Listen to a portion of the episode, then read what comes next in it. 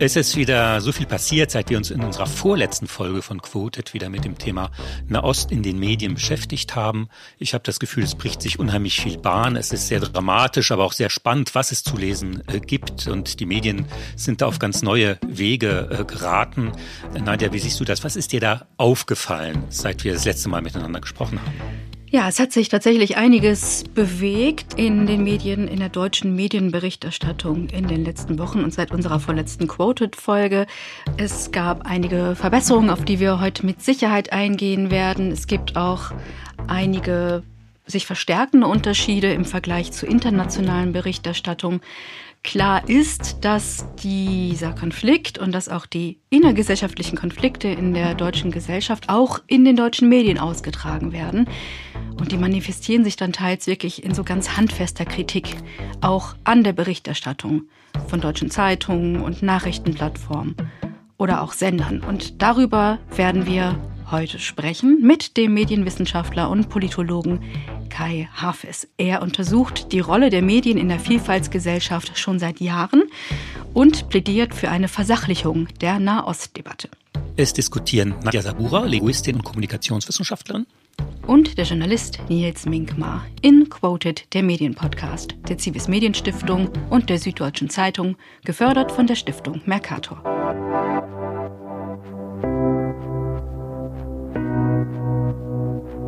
Mein erster oberflächlicher Eindruck, ich bin ja geborener Optimist, ist, dass eigentlich die Debatte jetzt eigentlich an ganz interessante Punkte kommt und dass wir ganz viel bereden, was, was so über lange Zeit verschwiegen war und was jetzt nochmal so eine Verständigung vor sich bringt. Ich fand sehr gut den Text von Nathan Schneider, den Essay im Spiegel, aber auch sehr gut das Interview von Dunja Ramadan in der Süddeutschen Zeitung mit Sarin Nusseibeh, dem großen palästinensischen Autor. Das heißt, zu Stimmen, die man lange nicht gehört hat, werden jetzt auf einmal wieder hervorgeholt. Das ist irgendwie so eine Umbruchsphase, die mich im Moment wirklich fasziniert, bei allem Schrecken. Es zeigt sich tatsächlich, wie groß eigentlich das Informationsbedürfnis in der deutschen Bevölkerung ja. ist. Und wie du sagst, das wird inzwischen auch von anderen, vielfältigeren Stimmen abgebildet, als es zuvor zu Beginn der deutschen Berichterstattung war. Heißt aber letzten Endes auch, dass es was uns erzählt über die deutsche Medienberichterstattung vor dem 7.10. Ne? Und jetzt aktuell sehen sich die Medien in einer großen Herausforderung, nämlich es ist notwendig, parallel zur aktuellen Komplexität und zur aktuellen Schilderung der Situation auch noch umfassende Wissensdefizite in der Bevölkerung zu adressieren und dann wirklich ganz vertrauenswürdige journalistische Inhalte anzubieten. Ja, genau. Wenn man die Medien sagt, ist ja immer ein bisschen schwierig. Aber generell hatte ich auch den Eindruck, es hat im Grunde vor dem 7. Oktober kaum jemanden mehr interessiert, muss man echt sagen. Ich denke, das kann man schon durchaus auf alle deutschen Medien beziehen. Und es gibt ja auch sehr viele, die sich dieser Herausforderungen stellen und stellen möchten. Mir ist aufgefallen beim Thema Pressespiegel der letzten Wochen. Da gibt es wirklich zahlreiche Analysen und Interviews, oftmals inzwischen so im Tagestakt, über die Situation im Nahen Osten, aber auch hier in Deutschland. Vor allen Dingen auch über das Leben und die Ängste von Jüdinnen und Juden. Spiegel, FAZ, Süddeutsche, auch viele Regionalmedien. Analysen und Interviews mit Palästinenserinnen oder Arabern sind zahlenmäßig im Vergleich in diesen Pressespiegeln wirklich sehr gering. Das ist recht stark auffällig. Aber es gibt tatsächlich auch sehr gute Beispiele. Ähm, ich habe mir da auch mal ein, zwei rausgezupft. Jetzt im medienjournalistischen Blick, da gibt es einmal in Übermedien einen wirklich tollen Text vom Journalisten Teseo Lamarca. Nennt sich Die deutsche Berichterstattung zum Nahostkrieg setzt meine Glaubwürdigkeit als Reporter aufs Spiel. Und der hinterfragt da so diese beobachtbare Übernahme israelischer Narrative, die immer auch wieder passiert in deutschen Medien zum Teil. Und das macht er in so einer ganz nüchternen Gegenüberstellung von internationalen Medien und deutschen Medien. Und äh, der zeigt doch, welche Vertrauensschäden letzten Endes hier dann erzeugt werden, wenn Journalisten hier zu sogenannten defekten Kopiermaschinen werden.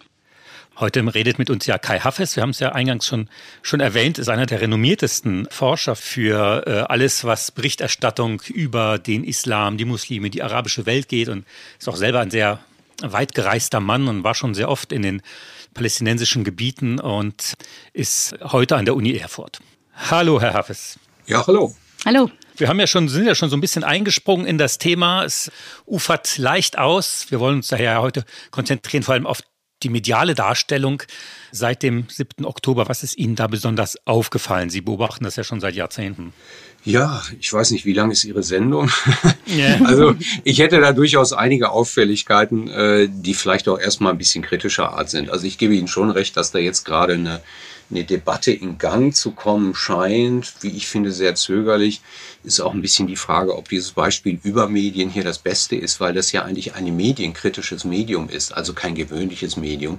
Die Frage bleibt aber doch, inwieweit sind die Mainstream-Medien, Presse, Rundfunk, Fernsehen eigentlich heute in der Lage, so ein adäquates Bild des Geschehens in den palästinensischen Gebieten, in Israel und so weiter abzuliefern.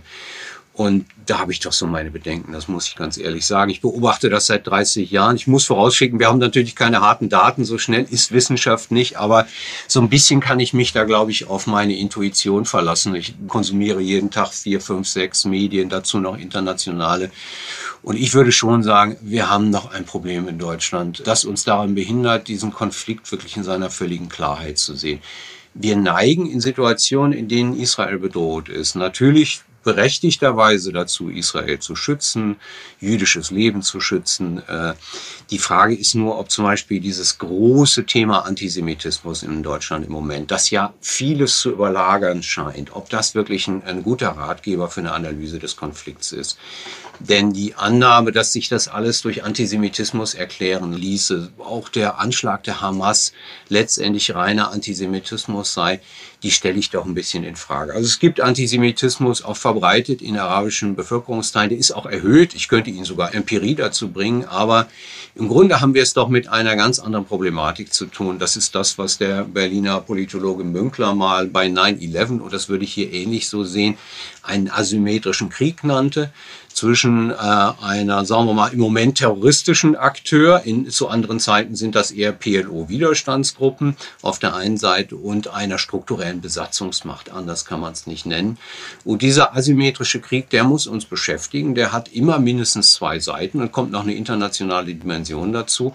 Mit der Antisemitismusdebatte alleine verdrängen wir das nur. Äh, wir verdrängen nur, dass wir eigentlich, glaube ich, Solidarität in beide Richtungen ausüben müssen. Wir haben mittlerweile mindestens 11.000 Tote, wenn man den Zahlen äh, glauben darf, auf palästinensischer Seite. Davon ein ganz großer Teil Zivilisten.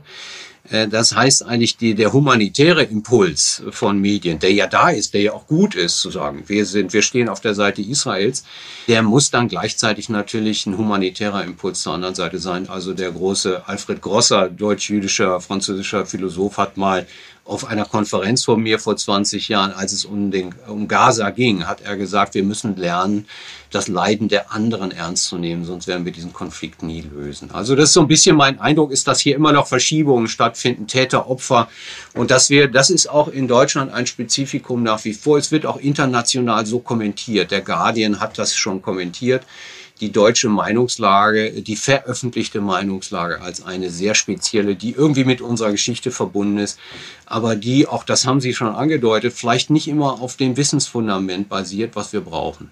Dennoch haben ja ganz viele Jüdinnen und Juden das Gefühl, im Gegenteil, sie werden im Stich gelassen, auch, auch in den Medien, dass man ja auch die problematischen Seiten von Israel so betont. Also die Wahrnehmungen gehen ja da sehr stark auseinander. Es gibt ja unheimlich viele Texte, wo Jüdinnen und Juden sagen, wir haben im Antisemitismus einen neuen Gipfel, sowas haben wir noch nie erlebt und Israel steht so isoliert da wie zuvor, obwohl sie ja so schlimm angegriffen wurden. Warum sind wir so alleine? Da gab es ja auch wirklich äh, äh, zu Herzen gehende äh, Stücke und Stimmen und ich kann das auch völlig äh, nachhalten. Also haben jetzt beide Seiten eigentlich das Gefühl, sie werden da so ein bisschen medial im Stich gelassen.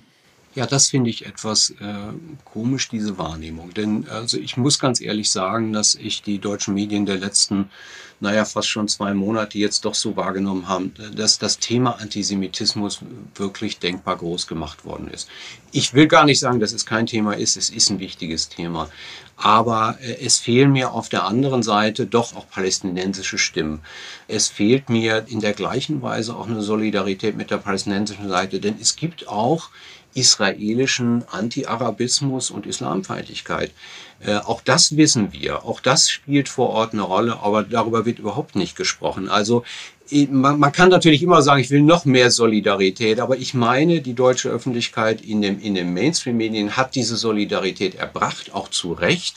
Was mir ein bisschen fehlt, ist ein humanitärer Journalismus, der wirklich das Leiden in seiner gesamten Breite sieht. Die Opfer auf der israelischen Seite sind leider nun mittlerweile ja nur ein Teil der Opfer, die wir sehen. Die palästinensischen Opfer sind im Faktor 10 zu 1 mittlerweile vorhanden. Also wir brauchen da eine ganz breite Brille. Und ich glaube, eine rein subjektive Betroffenheit von der einen Seite hilft uns hier nicht weiter. Wir brauchen auch, was wir ganz dringend brauchen, glaube ich, eine viel grundlegendere Analyse des Nahostkonflikts, seiner Vergangenheit, seiner, äh, seiner Gegenwart und seiner Zukunft. Wo kann das alles hingehen? Ich habe bis heute kein Stück darüber gehört, dass der, der große Itzhak Rabin, der frühere Premierminister Israels, der ja den Osloer Friedensprozess eingeleitet hat, von einem jüdischen Extremisten ermordet wurde. Daran wurde gar nicht erinnert in letzter Zeit. Das heißt, wir haben ja auch Extremisten auf allen Seiten, das müssen wir doch ehrlich sagen. Auch in der äh, Regierung in Israel im Übrigen. Auch in der Regierung. Ich meine, was man da hört an Tönen, mhm. ist nicht schön. Also Palästinenser werden hier zum Teil als Mischung äh, zwischen Tieren und Menschen bezeichnet. Ich, ich zitiere fast wörtlich. Äh, es, es wird darüber spekuliert, ob man nicht eine, Atombombe auf äh, Gaza schmeißen müsste. Gut, der entsprechende Minister musste zurücktreten. Aber wir haben es mit einer aufgeladenen Situation zu tun, wo nicht eine Seite sagen kann, wir sind hier die Guten, und die anderen sind die Bösen. Ich halte das für völlig falsch. Also analytisch aus der Sicht unabhängiger Analysten des Nahostkonflikts, zu denen ich mich selbst auch zählen möchte. Ich war ja lange im Deutschen Orient-Institut und habe dort auch die Abteilung für äh, Informationen zum palästinensischen Autonomiegebiet in den 90er Jahren aufgebaut, sehen das nicht so. Sie sehen es als ein, eine Gemengelage der Gewalt, die von beiden Seiten ausgeht. Und ich glaube, so muss man es auch sehen. Herr Hafes, Sie sind ja Inhaber der Professur für Kommunikationswissenschaft mit dem Schwerpunkt vergleichende Analyse von Mediensystemen, Kommunikationskulturen. Und jetzt frage ich Sie als Experte für die vergleichende Analyse. Wie bewerten Sie konkret denn die deutsche Medienberichterstattung im Verhältnis zu internationalen Medien? Das hatten Sie auch schon einmal angesprochen. Ja, ich habe vom ersten Tag an äh, zum Beispiel den Guardian mitgelesen. Das ist natürlich eine ganz andere Form der Berichterstattung. Äh, schon am ersten oder zweiten Tag hat man hier die Geschichte des Nahostkonflikts aufgerollt. Das Thema Antisemitismus war eines unter vielen, aber es war viel stärker konfliktorientiert. Es ging um die, die grundlegenden äh, Fragen des Konflikts. Äh, dazu gehört ja zum Beispiel die Siedlungsfrage, die, die Rückkehroption der vertriebenen Palästinenser, die, die Staatlichkeitsfrage, auch so Problematiken, die wir hier gar nicht diskutieren, Wasser und so weiter. Also der Guardian ist viel näher an einer konkreten Konfliktanalyse dran, zum Beispiel. Äh, englische, britische, selbst die New York Times, die nun immer wirklich, man muss sagen, am Ende des Tages auch eine, eine gewisse Israel-Freundlichkeit hat, ist in ihrer Analyse der, der humanitären Probleme und der Optionen wesentlich konkreter. Dieser angloamerikanische Journalismus, man mag das vielleicht nicht mehr hören, ist aber in seiner Faktenorientierung manchmal doch erfrischend. Äh, ich finde, in, in deutschen Medien wird zu viel Emotionsverwaltung bei dem Thema betrieben. Es wird ganz viel Gefühligkeit und Solidarität verhandelt.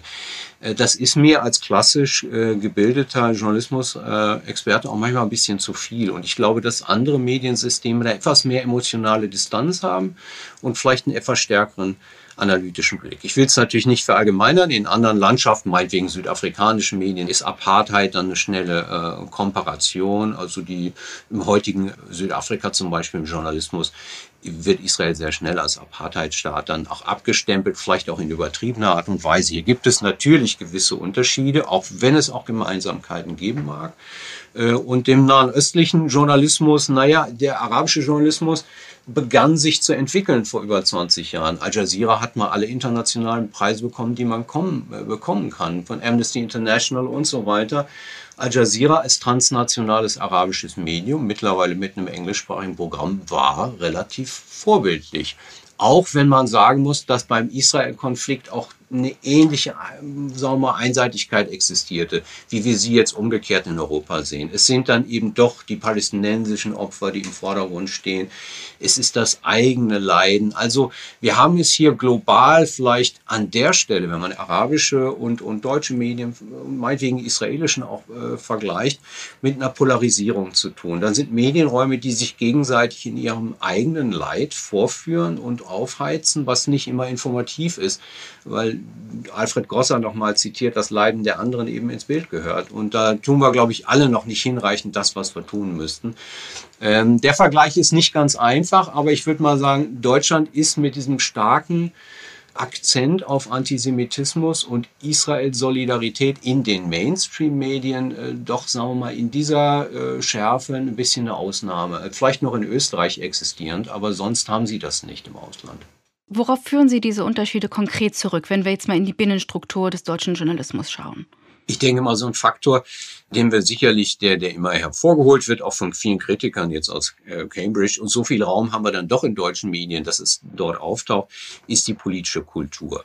Da heißt es dann immer, die, die, wir haben in Deutschland eine politische Kultur, die derart performiert wurde vom Holocaust, von der Judenvernichtung, äh, von dem Gedenken daran absolut berechtigt, äh, dass es ein identitäres Verhältnis geworden ist. Das Verhältnis zu Israel als neue deutsche Identität, die nicht in Frage gestellt wird. Da ist was dran. Ich glaube aber, dass es so einfach dann auch wiederum nicht ist, denn wenn Sie ein bisschen in die Vergangenheit gehen, die Regierung Willy Brandt, andere Bundesregierungen, waren ja auch immer große Förderer der palästinensischen Sache, des Osloer Friedensprozesses. Das heißt, so einseitig sind wir politisch eigentlich dann auch nicht gewesen.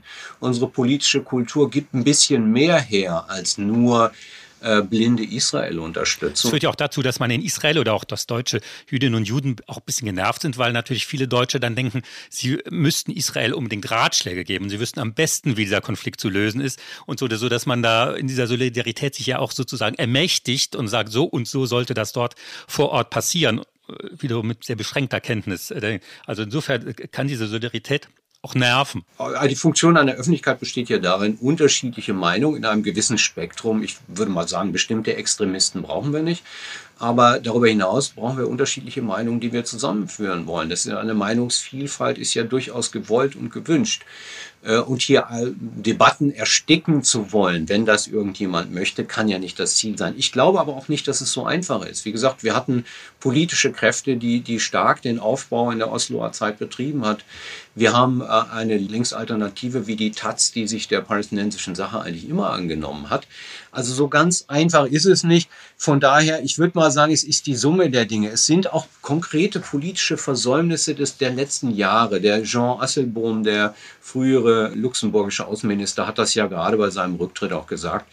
Er sagte, wir haben die palästinensische israelische Konfliktlage nicht ernst genug genommen. Wir haben gedacht, dass das brodelt so vor sich hin und wir lassen es mal gehen. Wir haben andere Dinge zu tun. Wir hätten mehr tun müssen. Das sind auch politische Versäumnisse, glaube ich, die heute reinwirken in den Journalismus. Und dann haben Sie natürlich die gesamte Problematik naja, ich würde mal sagen, der internen Redaktionslagen. Und äh, da gibt es einige Stichworte, die ich mal nennen würde die Frage, sind wir wirklich gut genug in Kriegen eine friedensjournalistische Ethik zu praktizieren? Das gilt nicht nur für die israelische Konfliktzone im Moment, sondern insgesamt. Wie gut sind wir eigentlich? Diese starke Emotionalisierung in Kriegszeiten ist etwas, was friedensjournalistische Ansätze eigentlich verbieten. Die sagen, das brauchen wir nicht. Wir brauchen einen klaren Kopf in Kriegszeiten und nicht diese starke Emotionalisierung. Dann die ganze Frage, welche Rolle spielen Hierarchien im Journalismus? Also ich kenne zumindest einzelne Beispiele von Journalisten, die sagen, naja, meine Chefredaktion wollte bei dem Thema Gaza jetzt auch bestimmte Themen einfach nicht haben. Das ist immer die Frage, ist das gutes Editorship oder wird das dann auch schnell mal zu einer Art inneren Zensurvorgang? Müsste man gucken, ist schwer empirisch zu belegen. Was in mich wirklich bedenklich stimmt, das ist fast mal eine Frage an Sie. Also wenn wir so ein Gesprächsformat für einen Moment draus machen, gibt es sowas wie eine Isolationsfurcht in, in äh, Redaktionen? Also die ein oder anderen Redakteure haben mir zugetragen, es gäbe auch wirklich Ängste von Journalisten, da das Falsche zu sagen bei dem Thema. Und ähm, ich weiß es nicht, ob man das ernst nehmen muss. Äh, gibt es sowas wie die Angst, da irgendwie äh, stigmatisiert zu werden? Wenn es das gäbe, wäre es schlimm. Äh, denn ich denke mal, Solidarität auch mit getöteten Palästinensern, Palästinenserinnen und der humanitären Lage insgesamt sollte etwas sein, was man ganz klar analytisch auch vorbereiten muss. Ja, also ich, also ich kann mir nicht vorstellen, natürlich, äh, Sie haben völlig recht, es gibt Hierarchien. Journalismus ist ja keine sozusagen per se binnendemokratische Angelegenheit, sondern es gibt in der Regel eine Chefredaktion, die, die ihre Vorgaben macht. Aber kann mir jetzt nicht vorstellen, dass jetzt irgendwie eine pro-palästinensische Stimme es schwerer hat, wenn es gut begründet ist. Ist aber tatsächlich etwas, was ich gespiegelt bekomme seit dem 7.10. in Gesprächen mit Journalistinnen und Journalisten. Ja, es mag es im äh, Einzelnen schon geben, aber generell würde ich sagen, wir hatten ja auch viele Reporter, die hinfahren und die, schon die Versuche, palästinensische Stimmen hörbar zu machen. Also ich glaube, dass da in Redaktionen im Moment einiges an, an Diskussionsbedarf gibt, äh, vielleicht auch noch nicht immer in der Weise ausgesprochen. Ich möchte auch mal daran erinnern, dass zum Beispiel der Springer-Konzern hier natürlich ganz klare Vorgaben macht. Also das müssen wir noch mal so ausdrücken. Und die Bild-Zeitung hat gerade ihr Statut, auch gerade was Migration angeht, verschärft. Für den Springer-Konzern gilt insgesamt, dass alle Medien sich zur Israel-Solidarität bekennen in einer, äh, und da steht nichts von einer gleichzeitigen Solidarität mit allen humanitären Opfern. Also hier ist ein politisches Erbe einfach eingeschrieben worden. Ähm, von dem mag man halten, was man will. Mir würde es primär eigentlich darum gehen, dass das auch Mediennutzer und Nutzerinnen das eigentlich so klar mal wissen müssen. Äh, denn dies sind keine ganz freien und unabhängigen Medien in dem Kontext. Bild, Zeitung, Welt und so weiter haben hier eine ganz klare an Israel angelehnte Agenda. Ich finde das ein bisschen aus der Zeit gefallen, wenn ich offen sein soll. Ich glaube, dass der, der ganze Vorgang der inneren Medienfreiheit extrem wichtig ist. Ich glaube, Journalismus lebt von innerer Medienfreiheit äh, und dass sie hier eingeschränkt wird. Wenn wir jetzt mal gemeinsam auf die Nahostberichterstattung aus den Augen der deutschen Vielfaltsgesellschaft schauen, denn letzten Endes ist Quoted ja der Podcast für Medien in der Vielfaltsgesellschaft. Wenn wir uns diese Brille einmal aufsetzen, wie erleben aus Ihrer Expertise heraus Menschen mit beispielsweise arabischer Einwanderungsgeschichte in Deutschland jetzt aktuell die Berichterstattung?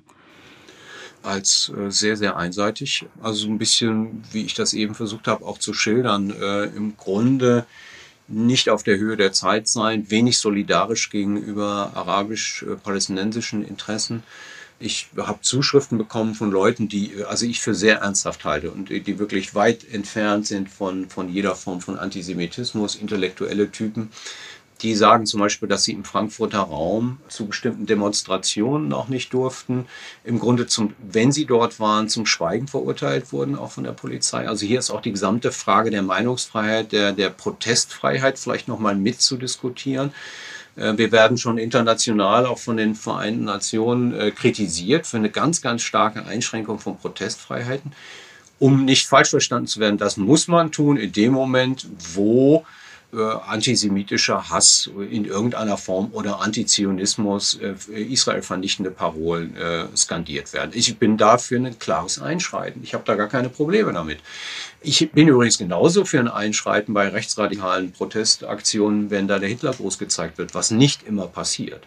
Aber natürlich müssen wir hier, finde ich, auch Grenzen setzen. Nur darüber hinaus gibt es natürlich ein berechtigtes Interesse, sich auch zu artikulieren. Und gerade, ich glaube, viele arabischstämmige Migranten haben im Moment, ich habe schon den Begriff Angst auch hier gehört, äh, Angst aufzufallen. Ich weiß das von einer Lehrerin, die, die sagt, in, in den Schulen haben ihre Kinder, fühlen sich eingeschüchtert. Also es gibt hier offensichtlich Ängste und Einschüchterungswahrnehmung, vielleicht auf beiden Seiten, Herr Minkmar. Das mag ja durchaus sein. Das ist ja hochinteressant eigentlich oder zumindest analytisch interessant, äh, dass wir dann eine Situation herstellen, in der Menschen nicht mehr miteinander reden. Und das ist doch verwunderlich, weil wir hier in Deutschland sind und nicht in Gaza. Eigentlich müsste man hier doch reden können. Und was erzeugen wir für ein Klima am Ende des Tages, dass Menschen häufig noch weniger miteinander reden äh, oder sich eingeschüchtert fühlen. Also das kann es nicht sein. Wir müssen wahrscheinlich mehr verbindende Dialoge äh, auch stiften wieder. Da haben Sie natürlich in Ihrer Eingangsmoderation was Richtiges gesagt. Man hat langsam das Gefühl, dass das auch in Gang kommt. Das kennen wir übrigens als Medienforscher, dieses, diesen, dieses Phänomen. Äh, dass Konflikte durch bestimmte Zyklen gehen. Wir haben jetzt die ersten acht Wochen des Konflikts hinter uns. Das ist natürlich die Hochphase. Jetzt kühlt es etwas runter. Wir werden es wahrscheinlich mit einem längeren Kriegs- und Konfliktverlauf zu tun haben. Aber der hat vielleicht etwas andere Regeln und Gesetze. Vielleicht öffnen sich jetzt die Diskurse auch wieder ein bisschen. Äh, vielleicht können wir auch noch mal ein bisschen nüchterner auf einige Dinge schauen. Zum Beispiel die von Ihnen angesprochene Frage der zweifelhaft verwendeten Quellen im Journalismus finde ich auch eine extrem wichtige Debatte. Ich würde dem Kollegen von Übermedien äh, sofort recht geben, dass hier ähm, israelische Regierungsquellen auch zu unbenommen manchmal benutzt werden. Das Beispiel dieses, dieses Krankenhauses, das angegriffen wurde, wurde und das, wo, wo die Israelis dann sagten, das könnte eine, eine Hamas-Zentrale sein, äh, ist da, das wurde ja ausgeführt in diesem Übermedienartikel, das ist tatsächlich vielsprechend, äh, denn da müssen Medien doch sehr, sehr vorsichtig sein, welche Quellen benutzen sie, denn auch demokratische Regierungen machen in Kriegssituationen Propaganda. Punkt. Das gilt für die deutsche Regierung, das gilt für die amerikanische und das gilt für die israelische. Das wissen wir forscherisch seit langem. Wir dürfen Kriegsparteien nichts glauben grundsätzlich. Und von daher ist es äußerst schwierig, ähm, auch israelische Regierungsquellen hier zu benutzen. Auch das ist natürlich auffällig. Das hört man ja auch tatsächlich immer wieder. Dieses Ding, man kann natürlich der Hamas deutlich weniger glauben als äh, dem israelischen Militär oder der israelischen Regierung. Und es äh, ist natürlich die Frage, welchen Effekt das auch auf die Qualität der Berichterstattung hat und auch auf die Wahrnehmung beim Publikum gegenüber wirklich objektiven journalistischen Maßstäben. Ne? Aber kommen wir nochmal zurück auf die Rezeption. Also wie Menschen, die in der deutschen Vielfaltsgesellschaft leben, diese Berichterstattung wahrnehmen. Sie sagten, Herr Hafest, ähm, eher einseitig. Die Frage ist, welche Auswirkungen würden Sie mit Ihrer Expertise daraus ableiten für die Vielfaltsgesellschaft? Wir hören immer wieder, dass sich auch Menschen abwenden von äh, deutschen Medien, was natürlich an sich ein verheerendes Signal wäre, wenn sich das tatsächlich so in der Masse zeigen würde. Naja, das ist leider ein seit Jahren existentes Problem. Wir sehen das auf vielen Gebieten strukturell, das Islambild in deutschen Medien betreffend, das strukturell nun auch sehr negativ ist, bei aller berechtigter Kritik aber auch zu negativ. Ich war ja selbst Mitglied einer Expertenkommission bis im Sommer diesen Jahres des Innenministeriums, wo wir eine große Studie zur Muslimfeindlichkeit gemacht haben. Äh, die das wieder mal bestätigt. Die, die strukturellen Daten zeigen, dass das Islambild äh, deutscher Medien einfach ein überwiegend konfliktorientiertes ist. Natürlich finden wir jetzt immer viele einzelne Beispiele, die das Gegenteil belegen, aber strukturell ist das so. Also das ist empirisch. Wir haben es immer und immer wieder bewiesen. Äh, beim Thema Islam sind nur die, die schlimmsten Themen werden öffentlich verhandelt. Äh, das lässt sich, manche vergleichen das dann gerne mit, mit dem Christentum, das lässt sich aber so nicht vergleichen. Christentum bei uns wird wenig kritisiert, die katholische Kirche. Das ist aber ein gravierender Unterschied. Und diesen Unterschied machen wir aber im islamischen Bereich so nicht. Und das hat schon eine enorme Auswirkung. Und jetzt kommt noch dieser außenpolitische äh, Krieg dazu.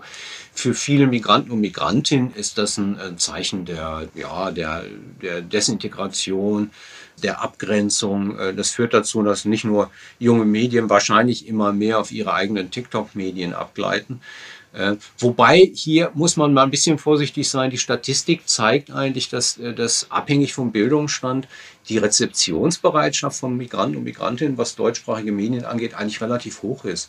Äh, es ist nicht so, dass die automatisch immer an den Heimatmedien ihrer Eltern hängen. Das ist auch sprachlich häufig gar nicht mehr möglich. Wenn sie aus der Türkei oder arabischen Ländern hier einwandern, und hier als Bildungsinländer eigentlich aufwachsen, dann äh, haben sie manchmal gar nicht mehr das Sprachlevel, um, um heimatliche Medien wirklich äh, zu konsumieren, weil ihnen der Sprachwortschatz schon abhanden kommt. Herr Hafers, gibt es denn eigentlich Beispiele, positive Beispiele, die Sie empfehlen könnten? Wir versuchen ja auch mal hier ein bisschen sozusagen nach vorn zu blicken, also zu schauen, was kann man wirklich empfehlen, wenn man sich dafür eine ausgewogene äh, Perspektive interessiert. Gibt es da äh, Projekte? Wir haben ja auch ein bisschen eine Mediengründerszene. Zum Glück. Äh, ist Ihnen da was aufgefallen? Äh, so konkret kann ich es jetzt nicht benennen. Mhm. Natürlich, also internationale Presse würde ich immer jedem raten. Äh, sowas wie Guardian kriegen Sie heute über eine App äh, gratis noch nach wie vor ins Haus. Also sollte man sollte immer den internationalen Vergleich natürlich suchen. Dann gerne auch ruhig öffentlich finanzierte Medien, sowas wie kantara.de benutzen. Das kann ja nicht schaden. Also ist sicherlich kein Ersatz für eine tägliche Begleitung, aber Kantara ist immerhin vom Auswärtigen Amt gefördert und äh, hat sozusagen immer alternative äh, Ansätze natürlich parat. Äh, in Deutschland insgesamt, auch das ist Ergebnis dieser Studie beim Innenministerium, tut sich Instagram eigentlich hervor. Instagram ist eigentlich das Medium mit der größten Selbstrepräsentationsleistung von eingewanderten Communities. Da laufen, glaube ich, im Moment auch die eine oder andere etwas radikalisierte Debatte ab. Also ich würde es auch da nicht idealisieren wollen, aber Instagram ist anders als Twitter durchaus eine Quelle für unterschiedliche Selbstdarstellungen, auch von äh, jungen Migranten, Migrantinnen, äh, die man heute ernst nehmen muss. Und das ist übrigens auch ein Ergebnis unserer Studie fürs Innenministerium die im Journalismus nicht hinreichend beachtet wird. Im Journalismus schaut man sehr auf Twitter und vielleicht nicht immer in der Weise, wie es notwendig wäre, auch um das, auf das, was da auf Instagram auch passiert bei jungen Migranten, Migrantinnen. Vielleicht ließe sich die Verbindung hier noch verschärfen und intensivieren. Also hier sind durchaus positive Ansätze erkennbar. Wir sehen es auch in den Kommentarbereichen zum Beispiel von YouTube, die gar nicht schlecht sind. Also auch hier kommt eine gewisse Vielfalt zum Ausdruck. Einige der großen, berühmten sozialen Medien, Twitter und Facebook, sind da eher dominiert von na, islamfeindlichen und auch neu polarisierten Debatten. Es ist ganz interessant, was Sie sagen, weil normalerweise werden ja Social Media, also die sozialen Medien wie eben äh, X, ehemals Twitter, Instagram und weitere, ja eher hierzulande als Radikalisierungsplattform gesehen oder beschrieben. Ne? Und was Sie aber sagen, ist, dass es parallel zu dieser Gefahr, auf die Sie hingewiesen haben, aber doch durchaus gute, konstruktive ähm, Informationen gibt und tatsächlich auch Debatten. Und ich frage mich, ob es möglich wäre, diese Debatten stärker auch wirklich in die traditionellen Medien zu übertragen. Und da muss ich jetzt gerade an ein Format denken von ähm, der ähm, Deutsch-Palästinenserin Joanna Hassoun und dem jüdischen Deutschen Shai Hoffmann, die gemeinsam auch ein Format bei WDR Cosmo haben, wo sie sich über ihre aktuellen Gedanken zum Nahen Osten austauschen. Die beiden haben auch ein gemeinsames Bildungsprojekt in Schulen zur Völkerverständigung. Sehen Sie, dass es mehr Formate geben muss, in denen diese Menschen miteinander sprechen, die Teil der deutschen Vielfaltsgesellschaft sind und sich sozusagen die autochthonen Deutschen da etwas zurückziehen und einfach den Raum schaffen?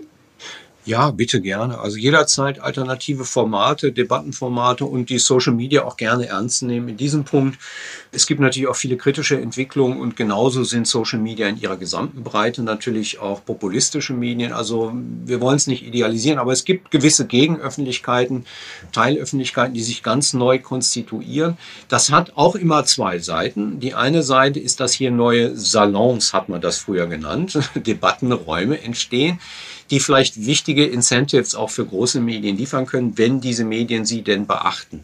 Äh, das ist die eine Seite. Die andere Seite ist natürlich, dass wir damit das eigentliche Problem noch nicht gelöst haben, nämlich das Problem, was ich mal nennen würde, eine Umorientierung vielleicht auch von Mainstream-Medien, die wegkommen müssen von diesem vielleicht doch sehr starken Migrationsbashing, was immer passiert. Es ist gar nicht so, dass ich das jedem Journalisten unterstelle, aber die Themenanlässe sind doch immer denkbar negativ. Asyl, Flucht, Migration, Bombenattentate, ähm, Unruhen, ne? wir hatten das bei den Silvesterunruhen. Ja, diese starke Konfliktorientierung. Mhm. Und da wird mir eigentlich immer entgegengebracht, das sei alternativlos. So sei das nun mal mit den Medien. Die werden überwiegend negative Themen anrühren. Ich kann nur aus meiner Sicht nach 30 Jahren sagen, vorsichtig bei der Migrationsberichterstattung mit den üblichen Nachrichtenfaktoren wie Konflikt. Wir, wir, wir zerstören, glaube ich, ein Stück unsere eigene Demokratie und Gesellschaft. Das ist eine sehr sensible Angelegenheit, wenn wir sozusagen diese sich neu bildende Gesellschaft immer von der negativsten Seite ansprechen. Äh, ich glaube, dass das nicht gesund ist. Und äh, das hat jetzt nichts mit, mit schönen Wetterjournalismus zu tun. Ich bin weit davon entfernt, sowas zu fordern. Aber dieses Stichwort vom konstruktiven Journalismus, das viele meiner Kollegen ja mittlerweile für wichtig halten, das möchte ich doch nochmal einbringen. Es geht darum, nicht nur negative Anlässe immer zu sehen, sondern ja, die positiven, differenzierten Tendenzen in einer Gesellschaft zur Kenntnis zu nehmen. Äh, Muslime und Musliminnen sind auch tagtäglich sozusagen Teil einer, einer solidarischen Gesellschaft in Deutschland. Sie sind Teil eines immer noch guten funktionierenden institutionellen Staates letztendlich und das muss stärker gezeigt werden. Also es, ich wünsche mir da einfach nochmal ein Umdenken auch in den großen Medien. Wir sind da leider nie auf Resonanz gestoßen. Wir haben es von der ähm, Deutschen Islamkonferenz seinerzeit mit Herrn Schäuble sogar mal versucht, äh, Chefredakteure deutscher Printmedien äh, zu einem Roundtable zu bekommen, was kann man mal tun im Bereich der Islamberichterstattung, dass sie nicht nur negativ ist, sondern irgendwie versachlicht wird. Die waren nicht mal bereit, mit uns zu sprechen. Da war immer so die ganze, die große Autonomie äh, der Medien. Mit dem Staat reden wir nicht. Ich kann nur sagen, aus wissenschaftlicher Sicht, ich habe hier seit Jahrzehnten einen enormen Zulauf an jungen Leuten, Doktoranden, Studierenden, die dieses Thema immer stärker interessiert und die, sagen wir mal, so eine kritische Lesart der, der modernen Medieninhalte auch favorisieren und die auch mir mal klar machen, dass wir an junge Leute mit den klassischen Medien nicht mehr rankommen werden. Oder mit diesen wir, Themen, ne, die Sie beschreiben. Ja, wenn wir nicht neue Dynamiken auch mitnehmen, äh, wenn wir diese multikulturelle Gesellschaft in ihrer Vielfalt nicht auch wirklich ins Blatt heben. Und wenn wir immer noch so altväterlich, nenne ich das mal, irgendwie so eine Migrationsberichterstattung betreiben, die am Ende mit, mit Skandalen und Mord und Totschlag endet. Also hier nochmal ganz ernsthaft der Appell zum, zu, einem, zu einer breiten Reflexion, würde ich sagen, unserer Berichterstattungskultur. Sie sprechen davon, äh, der Ausleuchtung quasi der solidarischen Gesellschaft in ihrer Gesamtform, also mit allen beteiligten Bevölkerungsgruppen. Und das erinnert mich sehr an unsere Podcast-Episode von Quoted mit Ronen Steinke, wo wir über die mediale Berichterstattung über Jüdinnen und Juden in Deutschland gesprochen haben. Er sagte exakt das Gleiche, nämlich es sollte schaffbar sein, dass Medien die Vielfalt und vor allen Dingen auch den Alltag von Jüdinnen und Juden in Deutschland abbilden, ohne mit Klischees zu arbeiten, ohne mit Stereotypisierung zu arbeiten. Und so sehen wir, dass es quasi sozusagen zusammenfällt an diesen beiden Fällen. Und ähm, mir fällt bei dem Thema noch äh, auf, wie sich solche, so dieser Form des konstruktiven Journalismus, den Sie erwähnt haben, auch nochmals wirklich schön darstellen lässt. Ich denke an ein Beispiel, wo die Journalistin Hannah Resch vom ARD in einen Ort gefahren ist, um dort zu sehen, wie dort jüdische und arabische Israelis zusammenleben. Wirklich aneinander, miteinander als Solidargemeinschaft. Und sowas habe ich vorher aller, aller seltenst gesehen, jetzt in der aktuellen Konfliktberichterstattung sowieso schon nicht. Und äh, diese Journalistin Hannah Resch ähm, zeichnet sich für mich auch dadurch aus, dass sie ganz eng zusammenarbeitet mit dem palästinensischen Kollegen, mit ihrem journalistischen Kollegen Mohammed Abu Saif und man auch hinter den Szenen, Stichwort Instagram, immer wieder Einblicke erhält, wie die beiden miteinander kooperieren, welche Herausforderungen jetzt quasi gerade in Gaza herrschen für jemand, der journalistisch arbeitet und Kooperationspartner der öffentlich-rechtlichen Medien ist. Also hier nochmals eine Art Transparenzschaffung, wie eigentlich überhaupt gerade Journalismus in dieser Konfliktlage generiert werden kann. Ich bin sehr dafür, finde ich sehr gut, was Sie sagen. Einfach aus dem Grunde, weil wir, glaube ich, unsere gesellschaftliche Fantasie zerstören. Wenn wir, wenn wir die ganze Sache immer nur von der negativen, von der negativsten Seite anfassen. Wolfgang Benz, Antisemitismusforscher, bekannter Mann in Deutschland, hat mal ein Buch geschrieben, warum Islamfeindlichkeit äh, Demokratie zerstört. Das sind, es sind solche Zusammenhänge. Wenn wir, wenn wir glauben, dass die multikulturelle Gesellschaft hinreichend durch ihre negativen Facetten beschrieben wird, dann, dann sind wir, glaube ich, ganz schief gewickelt. Wir müssen die, die äh, Realität in ihrer Vielfalt abbilden und auch die positiven Tendenzen viel deutlicher hervorheben ohne dass das schönfärbender Journalismus sein sollte. Das muss ich auch noch mal ganz klar sagen. Darum geht es nicht. Es geht um Vielfältigkeit, die, die zu wenig vorkommt und die wir aber brauchen, um die Grundwerte eines demokratischen Miteinander auch sinnvoll mit Leben zu füllen. Wenn wir diese Leitbilder nicht haben, wo, wie sollen wir dann an, die, an unsere Demokratie weiter glauben? Herr Hafest, das hat mir jetzt richtig gut gefallen. Wir kamen von einer düsteren, der Lage entsprechenden äh, Situationsbeschreibung jetzt doch zu, zu konstruktiv und ja fast äh, zart hoffnungsvollen oder Arbeitsaufträgen jedenfalls, was ich immer gerne mag, in welche Richtung es gehen kann. Das, das, das finde ich super. Ich bedanke mich ganz herzlich bei Ihnen. Ja, vielen Dank auch Ihnen. Schön, dass Sie da waren, Herr Hafes. Das war unser heutiger Gast bei Quoted, ähm, Kai Hafes. Er ist Kommunikations- und Politikwissenschaftler mit tiefer Expertise zum Nahen Osten wie auch zur deutschen Vielfaltsgesellschaft. Er forscht seit über 25 Jahren zu Vorurteilen gegenüber Musliminnen und Muslimen und blickt wissenschaftlich analytisch auf die deutsche Medienberichterstattung. Ja, ich fand das sehr inspirierend und äh, habe eine Menge mitgenommen und, und eine Menge gelernt. Immer zu schauen, auch ja, wo was funktioniert, wo, wo zarte Pflänzchen sind der Hoffnung. Und ich finde, darum muss es jetzt in dieser Situation auch gehen. Ja, absolut. Also die Themen, die er angesprochen hatte, da lohnt es sich ja wirklich nochmal en Detail, ähm, sie auseinanderzunehmen und in einen offenen Diskurs zu treten. Was mir so ein bisschen an der Situation auffällt in den letzten Wochen seit dem 7.10. ist, ich vernehme so eine Art gewisses Schweigen unter deutschen Journalisten und Journalistinnen, wenn es um die eigenen Kolleginnen und Kollegen vor Ort geht in Israel und in Gaza. Die Vereinigung Reporter ohne Grenzen hat ja festgestellt, dass ich glaube, es sind inzwischen fast 60 Journalistinnen und Journalisten getötet worden sind. Jüngst äh, wurden sogar in 72 Stunden alleine zehn Kolleginnen und Kollegen getötet. Ähm, und ich kenne es eigentlich, dass sich deutsche Medienschaffende da immer recht schnell solidarisieren und äh, laut machen und darauf hinweisen, dass es ein Missstand ist. Und das vermisse ich ehrlich gesagt. Wie ist da dein Eindruck?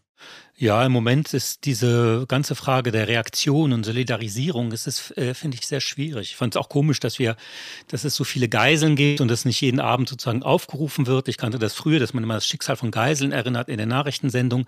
Das passierte da jetzt auch nicht. Das heißt, ich glaube, es passiert einfach sehr viel in sehr kurzer Zeit und man muss da einfach ein bisschen Geduld geben und, äh, und die Zeit lassen. Ich glaube, das wird kommen. Das wäre eine große Hoffnung, dass wirklich alle sichtbar gemacht werden und sich gesehen fühlen. Denn wie sollen wir sonst in einer Vielfaltsgesellschaft miteinander ins Gespräch kommen, wenn wir uns noch nicht mal wirklich sehen? Ich habe große Hoffnung nach diesem Gespräch und ähm, das ist einiges, was wir sacken lassen können. Und wir hören uns wieder in 14 Tagen bei Quoted, dem Medienpodcast der Zivis Medienstiftung der Süddeutschen Zeitung, gefördert von der Stiftung Mercator. Wer weiß, was bis dahin wieder passiert ist.